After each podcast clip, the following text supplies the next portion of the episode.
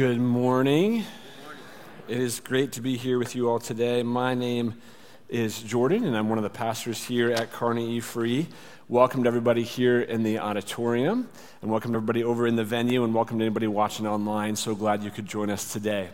So, we're continuing our series in Rooted this morning, and we're trying to answer the question of how does God speak to us?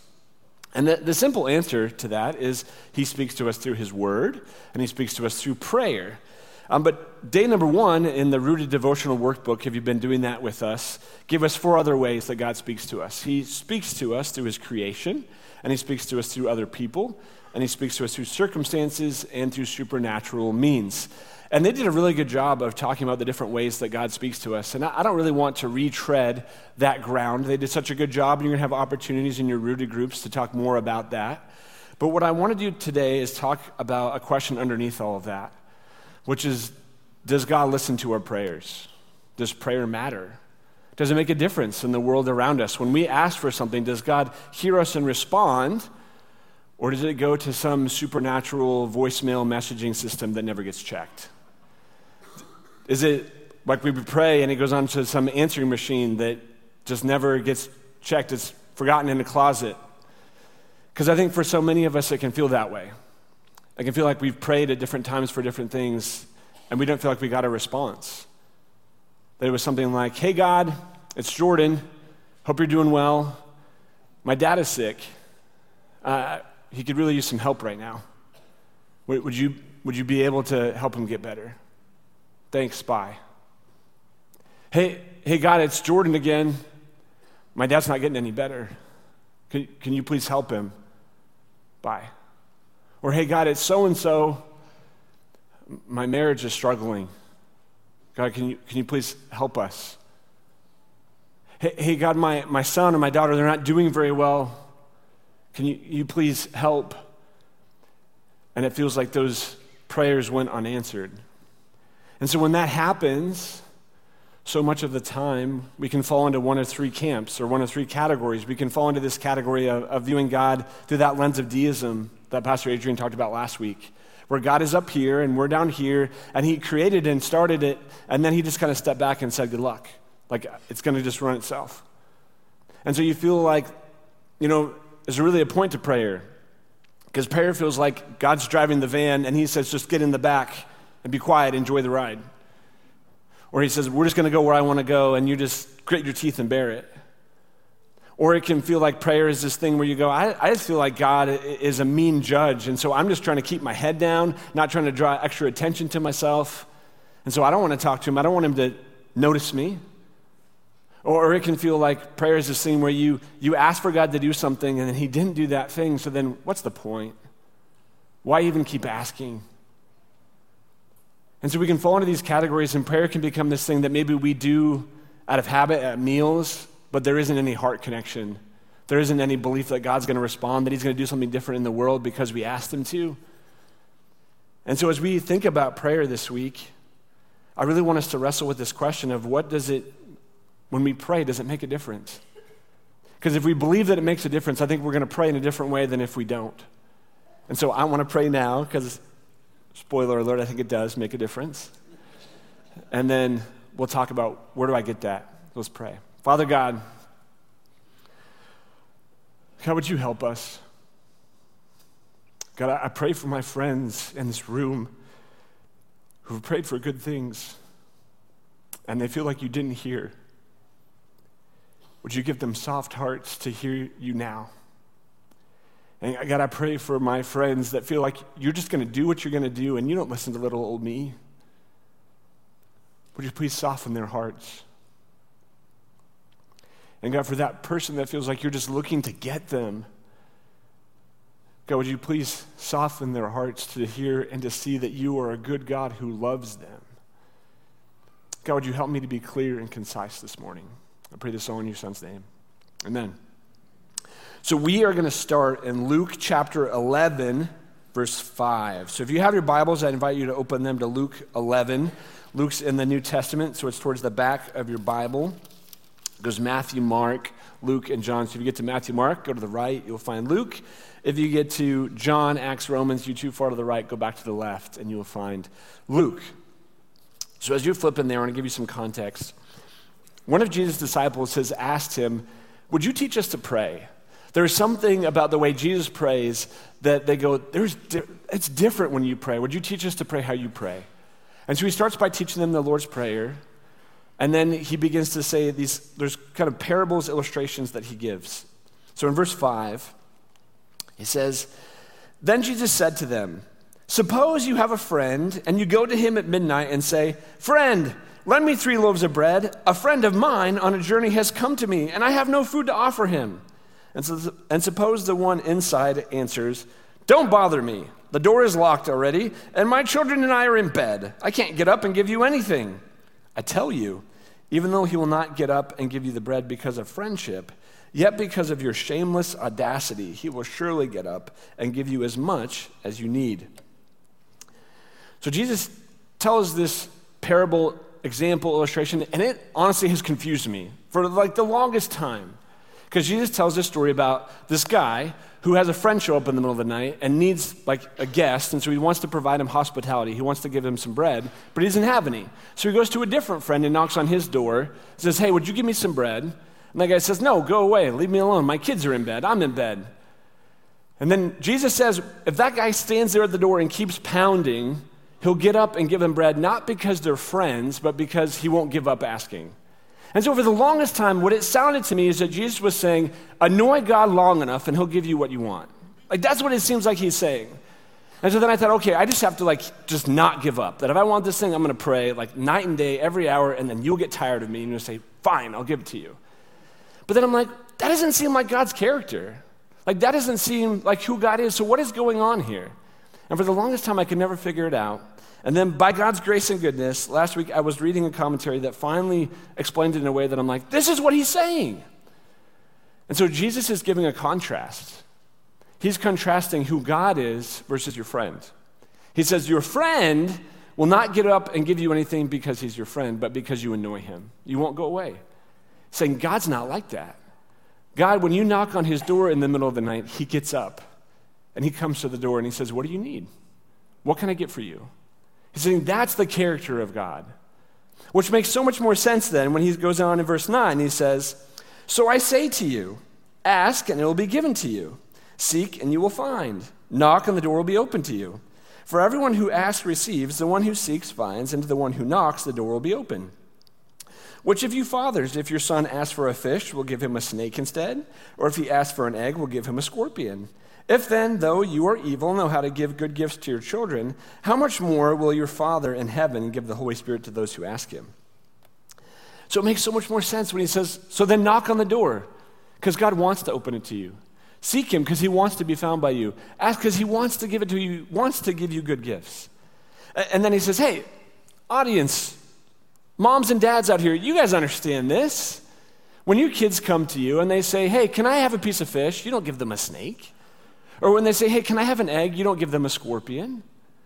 And if you are not nearly as good as our Father in heaven, how much more is He going to be willing to give you the good gifts like the Holy Spirit when you ask for Him? How much more is He going to give you the things that you ask? And so, Jesus, what He's trying to teach us in these verses is that God listens and responds to our prayers. And this is our first takeaway God listens and responds to our prayers. This is what he's trying to teach his disciples. When you pray, God listens to you and he responds to you. That we don't have to wonder when I pray, does God hear my voice? When I pray, does it just get trapped by the ceiling? Do I have to go outside to try and get it there? When I pray, does it go on some voicemail messaging service that never gets checked? When you pray, God hears your audible voice along with every one of his sons and daughters all over the globe praying at that moment. He hears, he has the ability, he is so great and mighty and good, he can hear your prayers. And this is the case throughout the whole Bible. You think about Abraham in Genesis 18. Abraham was talking to God, God listened and responded to him. Moses in Exodus 32 and Numbers 14, God, Moses talks to God, God listens and responds to him. And Hezekiah in 2 Kings 20, so Hezekiah in 2 Kings 20, Hezekiah talks to God, God listens and responds to him. And then you think about everyone who approaches Jesus. Jesus is the image of the invisible God. So when we see Jesus doing something, we're seeing how would God interact with that person. And again and again, when people come talk to Jesus, he doesn't say, I can't hear you. I'm too busy right now. I'm sorry. Again and again, people come, he listens and responds. Sometimes he does what they're asking. They're saying, Would you heal my son? Would you heal my daughter? Would you heal my friend? And he responds and does what they're asking. Other times he doesn't.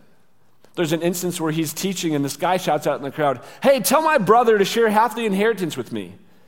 And Jesus doesn't tell the brother to share half the inheritance. He says, instead, tells a story about trusting in stored wealth instead of trusting God.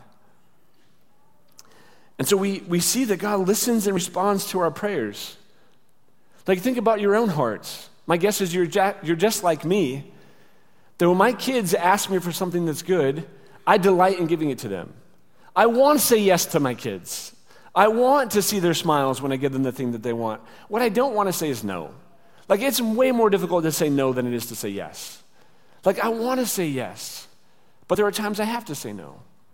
There are times we're not going to eat, they're not just times. There's never, well, most, 99% of the time, we don't eat ice cream for breakfast. Unless we're on vacation, we're about to leave, and we're not going to throw it away. And so, this is the one time you get ice cream for breakfast. And I'll say yes to that. But the rest of the time, I, I delight to say yes, but there are times I have to say no. This reminds me of John 16 24. Jesus, again, teaching his disciples about prayer, and he says to them, Until now, you have not asked for anything in my name. Ask and you will receive, and your joy will be complete. He, he's teaching them that unto this point, you have not gone to God with my authority. You've not gone asking for things in my name in alignment with my will. You've instead gone on your own authority asking for things. He says, But now if you ask for things with my authority in my name, in alignment with my will, you're going to receive that thing and your joy will be complete. Well, why will our joy be complete? Think about your prayers.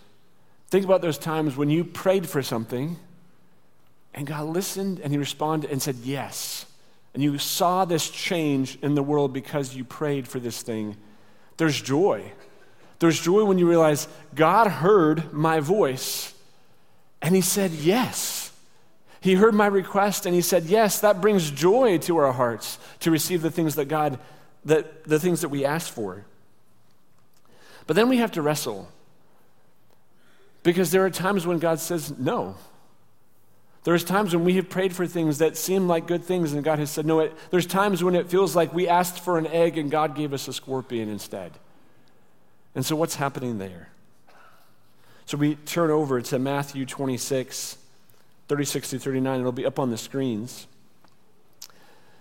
Jesus, this is hours before Jesus is going to be crucified. He's with 11 of the disciples because one of them, Judas, has already abandoned him to go betray him says, Then Jesus went with his disciples to a place called Gethsemane. And he said to them, Sit here while I go over there and pray. He took Peter and the two sons of Zebedee along with him, and he began to be sorrowful and troubled. Then he said to them, My soul is overwhelmed with sorrow to the point of death. Stay here and keep watch with me. Going a little farther, he fell with his face to the ground and prayed, My Father, if it is possible, may this cup be taken from me, yet not as I will, but as you will. So Jesus takes his 11 disciples, he takes them to the Garden of Gethsemane, and it seems like he leaves the majority of them at the entrance. And then he goes further into the garden with Peter, James, and John. And he tells them, My soul is overwhelmed with sorrow to the point of death, that I'm overwhelmed with grief, overwhelmed with this moment. Would you pray with me? And then he goes on further by himself and he prays, God, my Father, if it is possible, may this cup of wrath, this cup of judgment, this cup of punishment that's about to be poured out on him on the cross in a few hours, if it is possible to remove this, possible for some other way for this to happen, would you please do this, God? But not my will, but your will be done. And so we see through Jesus' response, through Jesus' prayer, we see that God's responses to our prayers are yes, no, and not yet. This is the second takeaway. God's responses when we pray, He listens to us and He responds to us, but His responses are yes, I can do the thing that you're asking, and I delight to do it. His responses are no, I, I, am sorry, but I, I can't do this thing that you're asking me to do at this time. And then there's sometimes when it's not yet. It's, I want to do this thing for you, but it's not going to be good for you to have it right now or for this to happen right now. So I'm going to wait a little bit longer, and then you can have it then. So let's just look at Jesus for a moment. Look at Jesus' prayer and his request. Because you have Jesus, who is the most righteous person who has ever lived, who is the most completely innocent person who's ever lived. And he is loved by God, and he is sitting here praying, God, would you please rescue me from evil men who have evil schemes on my life that they want to create this trap for me to fall into where they are going to lie about me, they're going to condemn me, they're going to mock me, humiliate me, belittle me, they are going to torture, beat, and kill me. Would you rescue me from those men? That if I'm sitting there with the disciples, if I'm Peter, James, or John hearing this prayer, I would go, that's a really good prayer. Like, that's a great request for someone to ask God for, that a righteous man would be saved from wicked people. And yet, God answers that with a no. And then we step forward to our place in history and we turn around and look back at that moment and we see through God's no to what Jesus is requesting that God is going to rescue and redeem millions, if not billions, of people through the life, death, and resurrection of Jesus Christ that's applied to them by faith. And so we can understand in a small way why is it that God said no to that good prayer? When if I was a disciple, I wouldn't see any reason why. And so this is one of the things that when I get no's to prayers that I feel like these are good prayers and I don't understand why God's doing what he's doing, I come back to the Garden of Gethsemane. I, I come back to Jesus and I can go, okay, it looked bad in that moment, but God, you were doing something great, and so I trust you. And I also go back to this moment in my own life. So I have two sons, uh, Liam and Harry. And Liam is about seven, he's seven now, but when he was one and a half, two, he cut his head open. So he was playing with this pot out of our cupboard, and I don't know what happened, but he dropped it somehow, and it shattered the handle, and it bounced up and cut him across the forehead. And so we had this choice like we could put bandages, bandages on it and he might end up looking like a Bond villain, um, or we could take him to the doctor. And so we took him to the doctor, and the doctor's like, Yeah, we're to have to give him stitches. And he said, Okay, so you're to have to hold his head, and then nurses are going to hold his legs, and then my wife was holding his hand, and we had to hold him down while he screamed and he cried, and they put the stitches in. And I can remember looking him in the eyes and his, his like terror, like, what are you doing to me? Why are you letting them do this to me? Like, you're my dad, you're supposed to be protecting me. Like, why are you letting this happen to me? And I, I knew there was no way to convey to him, like, we need to do this right now because this is the only way that this is going to get better for you. Like, otherwise, there's going to be lifelong consequences for this. And then in my own heart, I thought in that moment of, like, is he going to let me hug him when this is done? Or is he going to recoil from me because I, I, he feels like I helped them do this to him? And I was worried that he wasn't going to let me hug him, that he was going to run away and hide. Because I know there's this temptation in my own heart to do that to God when he says no to me. I know there's this temptation in my own heart when I don't get what I want and it feels like it was good to begin to wonder God, are you actually good? Are you actually going to come through for me? Are you actually who you say you are? Or, or am I getting a glimpse of who you really are. And so I come back to those moments because, in those moments, it reminds me that God is bigger than me. And God loves me even in pain. God is there for me, and God is wanting to comfort me, wanting to be near to me, wanting to help me to get through what I'm going through. And so I, I think about Jesus because one of the things that he prays at the end of his prayer, he says, Yet not my will be done, but your will be done. How, how can you pray that? when you are looking at the darkest moment in human history and you're about to walk into it, how, how can you pray, don't do what I want, but what you want, God? How was it that Liam did run to me and he did let me hug him? It was relationship. It's a previous relationship that's been built up through time and experience for you to be able to say that, no, God is good. God loves me. God is for me. God is with me. So that when those moments of questioning happen, you can go back to all those other moments where you know, no, this is who God's character is. And I don't understand this, but I know God is good and I know He loves me and I know He's for me. And so we need to be like Jesus, who spent lots of time with God to build up that relationship. In Mark chapter 1, verse 35, Jesus says, or not Jesus says, we read this about Jesus. It says, very early in the morning, while it was still dark, Jesus got up, left the house, and went out off to a, sol- a solitary place where he prayed. So, very early in the morning, before anybody else was up, Jesus would get up and he would go out into solitary, abandoned places where there was silence and there was solitude. And he would talk to God. And you might go, Do I have to do this early in the morning? And I don't think you have to, but you have to wrestle with your schedule to say, once the busyness of your schedule starts, can you pause it to spend time with God? Because I know for me, I have to do it before the busyness starts, because once the busyness gets going, it's really hard for me to stop it and to quiet like my inner being so that I can rest and be still with God. Because once it gets going, then I'm like, okay, we got to go. And so for me, it does need to be early in the morning before I do everything else. Because if I don't do it then, then I just get worked up and I can't like be still. So it's got to be first thing.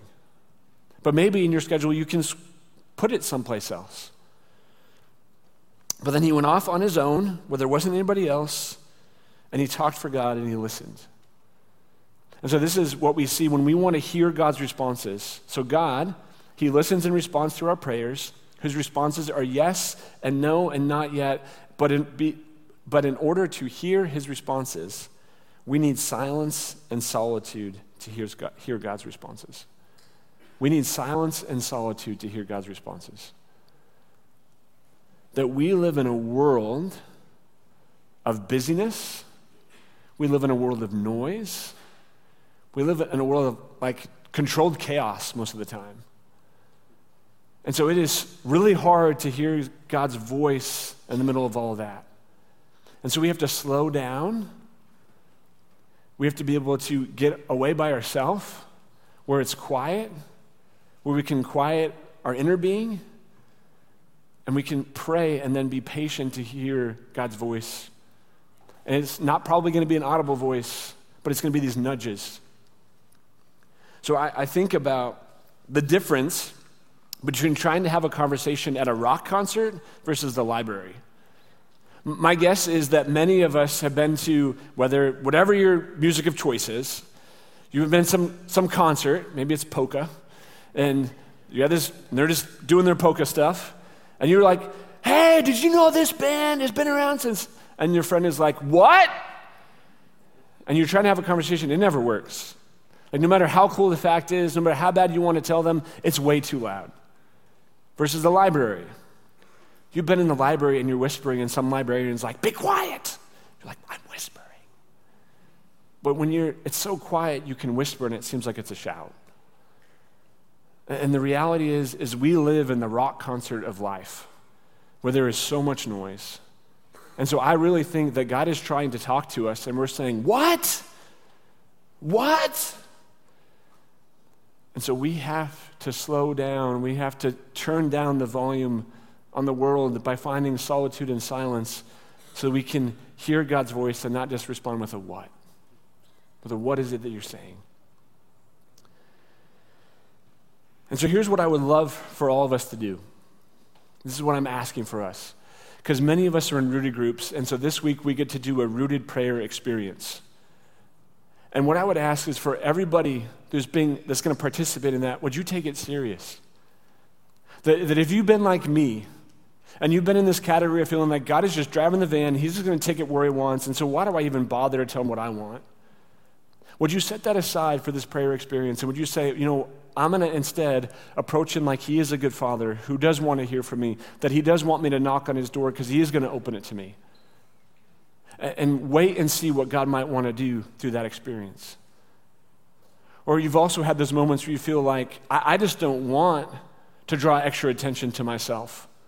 I feel like I'm flying under the radar and I just don't want to draw extra attention. Would you put that aside? Uh, would you instead Say, God, I, I want to approach you like you're a heavenly father. Like it's okay for you to see me because you are going to delight in me, not point out every flaw I've ever committed or every flaw that I have and every wrongdoing I've ever done. But instead, you're going to say, I love you. Because maybe some of you are afraid to hear his voice because you think he's going to yell at you. You think he's going to scream at you, and what you might be surprised to hear is he's going to say, I love you. That I approve of you. I delight in you. I care about you. Or maybe you've been like me and you've prayed for something. You, you prayed for a prodigal son or a prodigal daughter to come home, and they haven't. And so when the, you hear about the next one, you go, Do I even bother praying? Like, are you going to listen to me about this thing? Or maybe you prayed for someone to get better and they didn't. And so when the next person gets sick, you wonder, Should I even pray for them? Or should I just pray that God would help them endure this? Should, should I ask for healing? Should I ask for big things? Or should I just pray that God would just help them get through? Maybe you put that aside. And you say, No, God, I'm going to come to you like you're a father who wants to hear from his children, and you, you want them to ask for anything and everything. So I'm going to ask for this, and I'm not going to give up. And so my hope is that we would, as a church, we would approach prayer that way as we go into the rooted experience this week. And then we would say, God, would you please help me to get a bigger picture of prayer? That I've had this smaller view, would you give me a bigger view? I want to leave you with a story. There's an airline in Canada called WestJet Airline.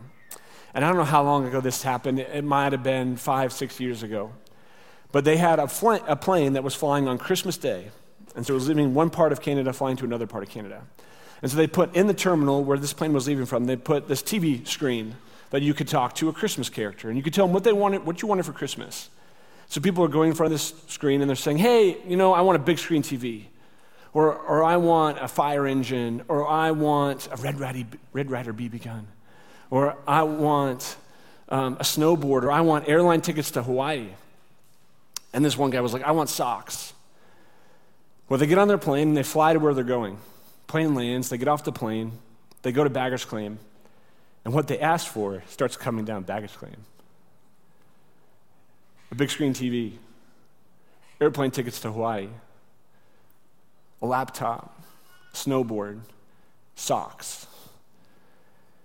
And I think about this guy who asked for socks. Like when he's in his car driving home or driving wherever he's, he's going next, as he's sitting there kicking himself, going, I gotta ask for anything. And I asked for socks? Like, come on. Like, what was I thinking? I think about the guy who was sitting in the terminal watching these people talk to this TV screen, going, like, what a waste of time. What a joke. These guys are fools. You think that's going to do any good? You think there's anybody listening? You think there's anybody who cares? What are they thinking when they're driving home? They're going, I missed it. Why did I not ask?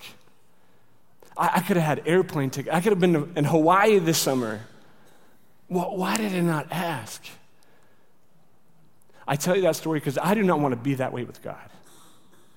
I do not want to get to the end of my life and see him face to face and realize he was a good father and he was caring for me and he was looking out for me and he was saying, Jordan, would you ask? Would you talk to me? Would you stop avoiding me? Would you stop asking, like, I don't want to help you, like, I don't want to talk to you? Would you stop, like, I, I want to hurt you?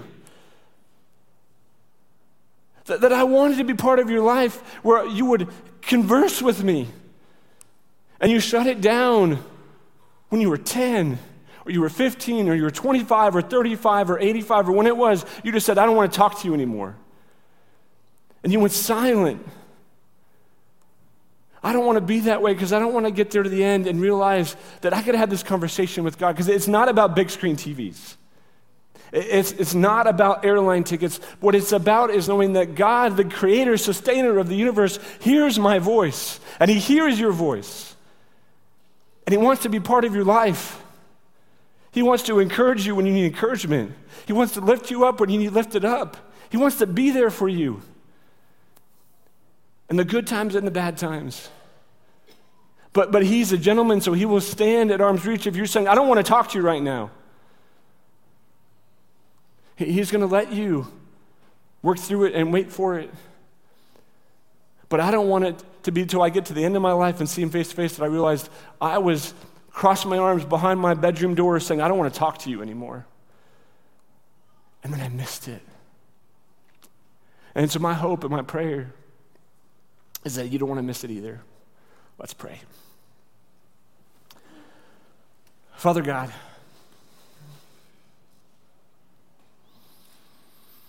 God, would you help us? God, I pray especially for my friends that, that hurt and they feel like you betrayed them, you've let them down.